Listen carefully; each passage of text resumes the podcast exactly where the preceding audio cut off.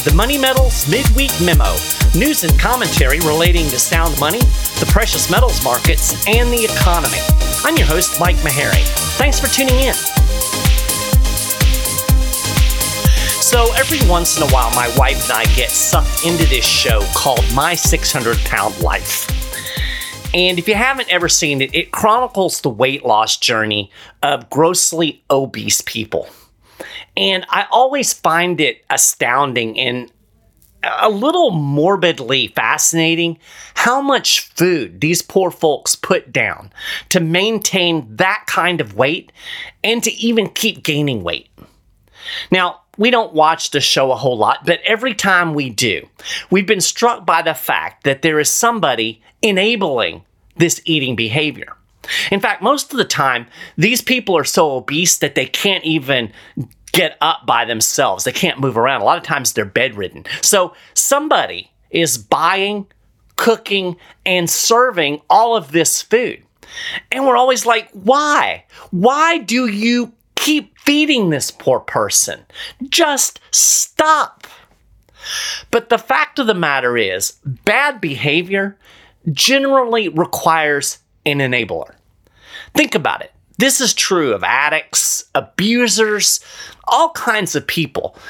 They're, they're doing bad things, and, and I'm not trying to shift the culpability away, but the enablers have their own problems. And, you know, when you watch the show, you realize that there's all kinds of, of psychology in play and personal dynamics. It's, it's interesting and sad at the same time, I guess. So just hold on. We're getting, we're, we're going somewhere here. You know who engages in a lot of bad behavior? Government. And government has an entourage of enablers. Today, I want to focus on one particular bad behavior of government: borrowing and spending money. Now, we all know that the government has a massive spending problem. You know it. Democrats know it. Republicans know it. Everybody knows it. But nobody really wants to do anything about it. Here are some numbers just to put this into perspective. Through the first four months of fiscal twenty twenty-four, and keep in mind the fiscal year actually starts in October. So through the first four months of the year, the federal government ran a five hundred thirty-one point eight six billion dollars deficit. That's a sixteen percent increase over the same period in fiscal twenty twenty-three. And fiscal twenty twenty-three gave us one of the biggest budget deficits in history. These massive monthly and yearly budget shortfalls are pushing the national debt higher at a dizzying pace. On December twenty-ninth, the national debt eclipsed thirty-four trillion dollars. That's trillion with a T. It eclipsed thirty-four trillion dollars for the first time ever. When Congress effectively eliminated the debt ceiling back on June fifth, the national debt stood at a mere thirty-one point four six trillion dollars. Then, as of February ninth of this year, the national debt stood at thirty-four point two trillion dollars. So it's just growing exponentially. Now, it's hard to wrap your head around thirty-four trillion dollars. I mean, what does that even mean? How much is thirty-four trillion dollars? To put it into a little bit of perspective, every U S citizen would have to write a check for one hundred one thousand two hundred thirty-four dollars in order to just pay off the debt. And if you look at taxpayers, because of course a lot of citizens never pay actual income taxes, every American taxpayer is on the hook for two hundred sixty-four thousand ninety dollars. So get your checkbook out and start writing, right? Or if you want to look at it another way, thirty-four trillion dollars is the is it's more than the total economies of China, Japan, Germany, and the United Kingdom combined. It's a lot of money. Now, when a lot of people talk about the ballooning national debt, you know, they'll blame tax cuts. They'll say the government isn't bringing in enough money. We need taxes on the rich or taxes on corporations. Got to bring in more money. That's not the problem. The problem is the federal government is a little bit like a drunk dude up late shopping on Amazon. The Treasury reported four hundred seventy-seven point three two billion dollars in receipts last month. That was a January record. So it actually brought in more money in tax receipts and other revenue streams than in any January in history. And yet we still had a monthly budget deficit. That's because the government is addicted to spending money. It's not a revenue problem. It's not because of Trump's tax cuts or whatever. It's not because there's billionaires. The problem is the government keeps spending more and more and more money. In January, the Biden administration blew through four hundred ninety-nine point two five billion dollars. So in a single month, the U S government spent nearly half a trillion dollars. That, by the way, was also a January record. And this story repeats month after month after month, year after year after year.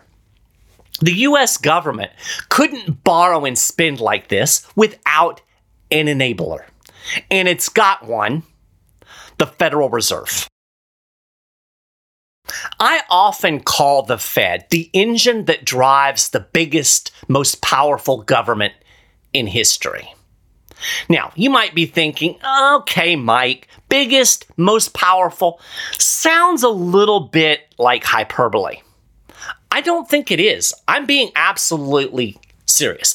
Consider the power that the U S government wields globally. And I'm not just talking about military power, although it is unmatched. Perhaps more significant is the economic power the United States wields. The world literally runs on dollars. The dollar is the reserve currency. It is the dollar that drives everything in the global economy. Now, that's starting to change a little bit. There are a lot of countries that think maybe the United States should have a little less economic power. So, you know, it may not be that way forever, but right now, the U S wields that kind of economic power. Now, you could argue that the British Empire, maybe the Roman Empire, wielded similar power. But neither of those mega governments had nuclear weapons and the ability to literally destroy the world. The power of the United States government is arguably unmatched in human history. And think about the amount of power that this government has over your life. Now, you know, we think of the United States as the land of the free and the home of the brave, but the U S government literally tells you what kind of light bulbs you can have in your light fixtures and how much water you can have in your toilets. That's a uh, quite a bit of power over your life, right? And even if the relative power of the U S government compared to past regimes is debatable, the size and scope of the U S government isn't. One metric we can use to compare the relative size of governments is how much money they spend. Based on I M F data, the U S government spent seven point six six trillion dollars in twenty nineteen. The next closest country was China, with outlays of four point one four trillion dollars. Now, that was twenty nineteen, but I'm going to guess that gap hasn't closed too much, especially given the exponential increase in U S government spending during COVID. Now, obviously, China has a lot more people than the U S. The disparity in the scope of government becomes even more apparent when you compare the two countries' per capita spending. The U S spent twenty thousand six hundred seventy-four dollars per capita in twenty seventeen. China spent a paltry two thousand seven hundred thirty-five dollars per capita. In other words, the United States' quote, limited constitutional government spent nearly eight times per capita than China's socialist state under the People's Democratic Dictatorship. So, hyperbole aside, I'm pretty comfortable in calling the U S government the biggest government in history. And if I'm wrong, it's still got to be in the top five, right? And this would be impossible without the enabling ways of the Federal Reserve. Without the central bank's machinations, the U S government wouldn't be able to borrow and spend to the extent that it does. Congress wouldn't be able to sustain deficits running in the trillions of dollars year after year. Instead, it would have to rely on direct taxation and borrowing smaller amounts of money for shorter terms. Because higher taxes are politically untenable, the government would be forced to constrain its spending. That would put a natural check on both the warfare and the welfare state. Without the Fed, there would be a natural check on the size and scope of government. But with the Fed running its monetary operations, the government can borrow and spend far more than it otherwise could. And that means the government is bigger than it otherwise would be. To understand the role of the Federal Reserve, you have to understand how we pay for government. The first crucial point is government is never free. I think a lot of people think it is, but it is never free. Every penny that the government spends comes out of your pocket or my pocket. It comes out of the people's pockets. Direct taxation serves as the most honest funding source for governments.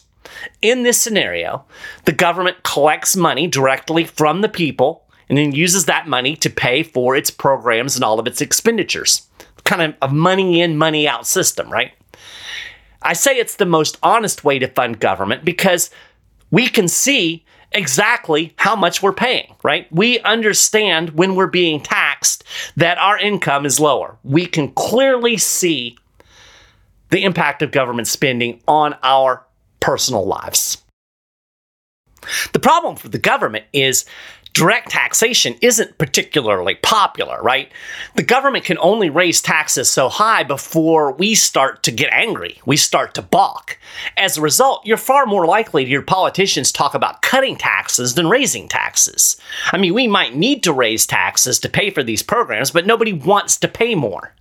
So politicians aren't going to say that. And the thing about it is, is even politicians who push for tax increases, mostly Democrats, they always emphasize that we don't mean we're going to raise taxes on the middle class or the poor. And that is by far the majority of the population. There is no way that anybody is going to fund a government just by taxing the rich. In fact, I, I ran the math. It's been a number of years ago, but like you could take all of the money from all of the billionaires in the United States, and it would run the government for like, I don't know, six months. So this notion that we're going to raise taxes on billionaires and somehow fund all of this spending is just, it's silly. And the politicians know it's silly. But here's the thing. Politicians, what do they care about? They're just, they all they care about is getting elected, right? That's their goal, get elected. So they're going to tell people what they want to hear. They're going to promise more for less. They'll never deliver more for less. They deliver less for more. But unfortunately, people buy into this political silliness, and you can see what we get, right? So because government can't really tax to the extent that it needs to to sustain itself, it turns to borrowing. This effectively kicks the can down the road, right? Nobody has to pay today. But of course, eventually, we have to pay the bill. If you borrow money, you have to pay back the people you borrow from at some point. So the taxpayers of the future foot the bill. We might pay for government programs today that, that are going on today. We may pay for that twenty years from now. Or our kids will pay for it, or our grandkids will pay for it. Meanwhile, the taxpayer of today is still on the hook for the interest on all of that borrowed money. Now, borrowing is way more popular with politicians because the taxpayer perceives it as less painful, right? If the government, we, it happens all the time. I'll start talking about the national debt. I'll start talking about borrowing and deficits. And people's eyes will glaze over and they'll be like, eh, yeah, I don't care. That's kind of the general attitude. I mean, I think at some level, most people intuitively know having a thirty-four trillion dollars debt probably isn't a good idea, but they don't see that impacting their pocketbooks the way taxes do. So it's kind of like, eh, we'll shrug and we'll move on and we'll keep voting for these clowns who keep spending all of this money. So taxpayers perceive it as less painful, but of course, borrowing also has a natural limit. And the truth of the matter is the federal government has pushed far beyond that natural limit. Enter the Federal Reserve. So to really get where I'm coming from here, you have to understand the mechanism. How does the Fed serve as the enabler? Well, the U S government borrows money by issuing treasury notes and bonds. Banks and financial institutions around the world buy treasuries at auctions that are run by the U S Treasury Department. And then after an allotted amount of time, and it can run for as little as months to up to thirty years, you know, two year, ten years, that's common. But after that time runs out, when the bond matures, the the lender, the person who bought the bond, they get their money back, plus they get interest. So banks and financial institutions who buy these treasuries, they hold some of them on their balance sheet, and then they sell a lot of them on the open market. For instance, a bank might buy a bunch of treasuries and then hold them until the price of treasuries goes up in the marketplace, and then they sell them to another investor for a small profit. The investment community considers U S treasuries one of the safest of all investments. Now, the rate of return, relatively speaking, is pretty low. In fact, most of the time, it's not even keeping up with real inflation. But most people assume the U S government will never default. Now, I'm not sure that's a good assumption, but that's kind of the way people think. The government won't default. They'll figure out how to pay you back, so your investment is safe. Your money is safe. You're getting a little bit of a return with not a lot of risk. So because of this, bonds are a very popular investment vehicle, and as a result, the U S government can issue a lot of them. And it does. But as with anything, bonds are subject to the law of supply and demand. If the government issues too many, if supply gets too high, the price of bonds will fall. And conversely, the yield, the interest rate the government has to pay, will increase. Bond yields are inversely correlated with the price of bonds. So the more the price of a bond drops, the higher the interest rate gets. And if you think about supply and demand, this all makes sense. That higher interest rate that the government has to pay means a bigger profit for a potential investor, and that incentivizes or entices people to buy more bonds. As that interest rate goes up, you know, you might look at a bond and say, eh, I'm just going to get a two percent return, eh, not really worth it. But if you're going to get a five percent return, oh yeah, maybe that's worth putting a little money in the bond market. So that's what's happening right now as interest rates have risen over the last year. With the Fed trying to fight inflation, interest rates have gone up, bond yields have gone up significantly, and as a result, that ostensibly increases demand for bonds. So some more numbers to kind of put things in perspective when we're talking about interest rates. Interest on the federal debt came in at ninety or came in ninety-six billion dollars higher through the first four months of fiscal twenty twenty-four than the same period last year. The government has shelled out three hundred fifty-seven billion dollars in interest payments so far in fiscal twenty twenty-four. Again, the fiscal year starts in October. Through that same time period, the only category with higher spending was Social Security. That means the government spent more just paying interest costs than it did on national defense, than it did on healthcare, than it did on roads, than it did on Medicare. It's paying more for interest than anything else except for Social Security. Here's another little bit of perspective to look at it a different way. Rising interest rates drove interest payments to over thirty-five percent as a percentage of total tax receipts in twenty twenty-three. In other words, the government is already paying more than a third of all of the taxes it collects just to pay interest expense.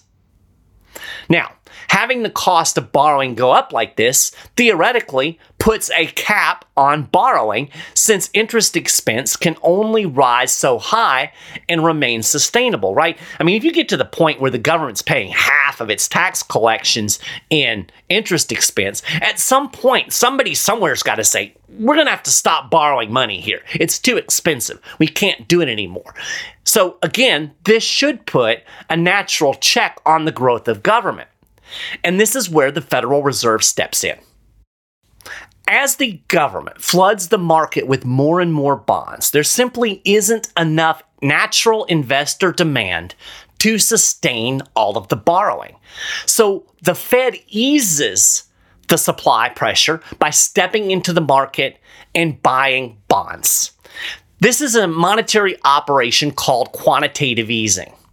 And in effect, the Fed creates artificial demand for bonds in the marketplace. It holds interest rates artificially low. This allows the U S Treasury to issue more bonds than it otherwise could at a lower interest cost. So again, just to make it clear, there are too many bonds in the market. The Fed steps in, buys the bonds. This creates demand, holds prices down, keeps interest rates higher. Now, here's the neat little part of this. Here's the trick. How does the Fed pay for these bonds? Well, it just prints money. Now, the central bank doesn't literally print one hundred dollar bills in the basement of the Eccles building. And I've had people get angry with me, or, you know, I don't know, it's kind of pedantic, but they'll say, well, the Fed doesn't really print money. Only the government can print money. Yeah, I know it's not really printing money. It's shorthand. But it, the effect of what the Fed does is exactly the same as if they were using a printing press to create one hundred dollar bills. The Fed creates digital money, and it sends it to the seller. It takes possession of the bonds, and then holds these treasuries on its balance sheet. This process is called debt monetization. It's basically taking U S debt and turning it into money. Let me try to put this into terms that are maybe a little bit easier to understand. Imagine you have a checking account. I mean, you don't probably don't have to imagine that. I'm sure you have a checking account. So you've got your checking account, and your checking account balance is five dollars. Like, you're totally broke. But imagine if you could still go and use your debit card and write checks. And when you did, money would just magically appear in your bank account out of thin air to cover what you just spent. That's literally what the Fed is doing. It doesn't have money in a checking account anywhere, but it effectively just writes a check and money appears. Money just It comes out of thin air. So, like I said, the effect is exactly the same as if the Fed had a printing press and was like running off counterfeit money. And the impact of this, of course, is increasing the money supply, because all of this money that is created through debt monetization is injected into the economy. So, for instance, during the Great Recession, in the wake of the two thousand eight financial crisis, the U S government ran trillion-dollar deficits for the first time ever. This was during the Obama administration. During that time, the Fed expanded its balance sheet by more than four trillion dollars. It bought trillions in U S government bonds. It also buys mortgage-backed securities, by the way, which has the same impact on the mortgage market. It holds mortgage rates lower than they otherwise would be, creates artificial demand for mortgages. So the Fed is kind of doing a double whammy with uh, quantitative easing. But right now, we're just really focusing on the impact on the Treasury market. So it ran similar operations during the pandemic. In effect, the Fed monetized every dollar borrowed in twenty twenty, and the federal government borrowed a lot of money in twenty twenty. So, theoretically, the Fed would only hold these bonds on its balance sheet temporarily. You know, and, and that was the excuse. It's an emergency, so we have to do this. And at some point, if it was being honest, it would sell the bonds back into the market, and it would suck up the excess money that it created. So eventually that liquidity would come back out of the system. In fact, when Ben Bernanke launched the first round of quantitative easing in two thousand eight, he swore to Congress that it was not debt monetization. He said it was an emergency measure and that it would be unwound. Now, you'll be shocked to learn that it was never unwound. Between two thousand eight and twenty twenty-one, the Fed added somewhere in the neighborhood of eight trillion dollars to its balance sheet, injecting an equivalent amount of new money into the U S economy. That, my friends, is a lot of debt monetization. Now, over the last year, the Fed has been shrinking its balance sheet. It's actually been trying to unwind some of it, right? It has a balance sheet reduction plan. And if it follows that plan for the next seven years, it will unwind all of the pandemic era debt monetization. Won't touch all of the debt monetization from two thousand eight that's still out there on that balance sheet. And of course, it's not going to run balance sheet reduction for seven years. In fact, they're already talking about ending it this year. So all of that money stays in the economy and all of those bonds just stay on the Fed's balance sheet. The Fed has to frequently intervene like this, or the bond market would completely lock up. Without the central bank's big fat thumb on the market, bond prices would tank and interest rates would skyrocket. It's a simple function of supply and demand. It's why we're seeing interest rates go up today. The Fed isn't running these operations. There isn't enough demand and interest rates are rising. There are simply too many treasuries being issued for the market to absorb them all. The Federal Reserve always has to be at the ready to backstop U S government borrowing. And even when the Fed isn't running Q E, it is still often buying treasuries to hold its balance sheet at a steady level. As bonds mature, the Fed buys new treasuries to replace them, keeping its thumb on the market and keeping its balance sheet kind of at a, at a steady level. The only time the Fed shrinks its balance sheet is when price inflation gets too hot, like right now, or briefly back in twenty nineteen, twenty eighteen. So I know this is a lot of technical stuff and some people's eyes are probably glazed over at this point. Here's the question. Why does this matter? Well, when you step back and look at the numbers, it is abundantly clear that repaying the national debt is impossible. It's not going to happen, not with money that has any real purchasing power. In fact, the debt has grown so large that if we had a market-based rate of interest, the government would struggle just to make the interest payments. So the only way left for the government to fund its expenditures is through this inflation tax. That's what this is. All of this money creation is inflation by definition. I- inflation is an increase in the supply of money, which is what the Fed is doing when it's buying these bonds. And an increase in the supply of money, a symptom of that, is rising consumer prices. That's why we saw rising price inflation in the wake of the pandemic. The Fed went too far. We're paying the price today in the inflation tax. As the Fed injects more and more new money into the economy, prices go up as the purchasing power of your money falls. The Fed is literally stealing your wealth to prop up Uncle Sam's spending spree. Think about what this means. It means the government needs inflation. Inflation is an intentional policy. The politicians just don't want you to notice it. The problem is the government has gotten so big, it's close to a tipping point. This is exactly why I say the Fed is between a rock and a hard place. This is the context for the entirety of last week's show. This is why I think the Fed is going to abandon the inflation fight soon. It's going to have to go back to backstopping Uncle Sam or the bond market is going to collapse. And if the bond market collapses, well, the biggest government in history starts to teeter. In a nutshell, inflation is a tax.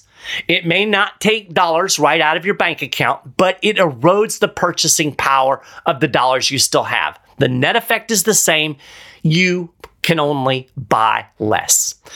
So when you look at the big picture, I think it's pretty clear. The government has pushed things beyond the point of no return. The government can't pay down a thirty-four trillion dollars debt. Even worse, it can't stop spending. I mean, think about it. Is either political party really committed to reining in spending?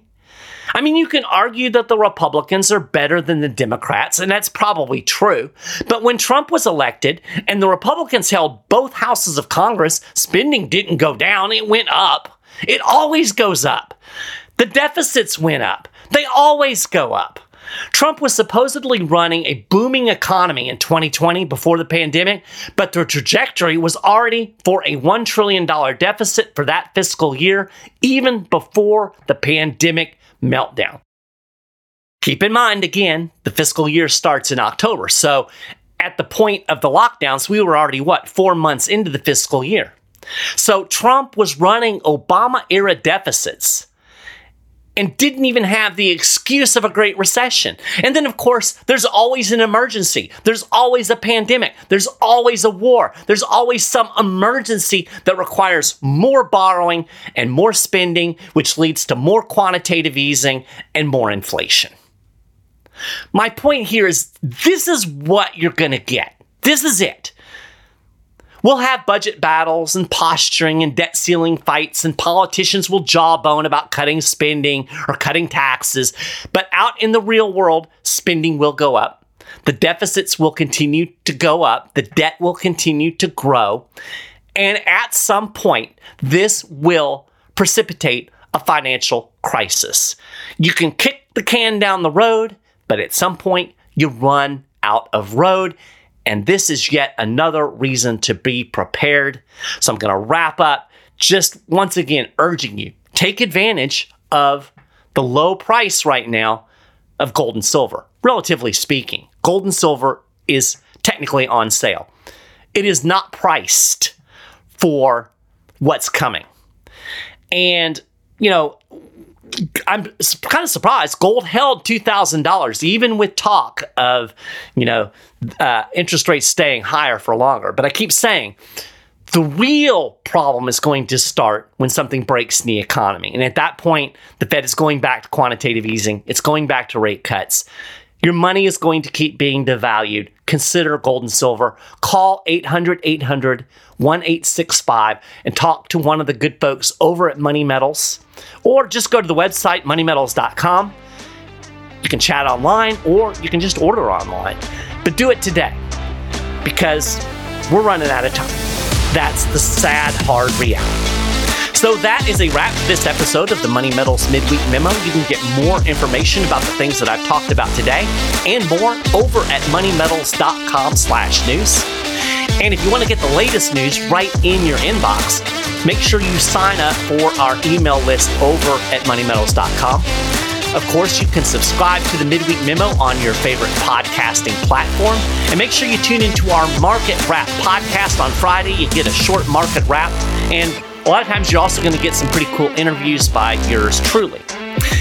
Appreciate you listening to the show. I apologize for my raspy voice from time to time. It's already allergy season here in Central Florida, so I'm battling with that.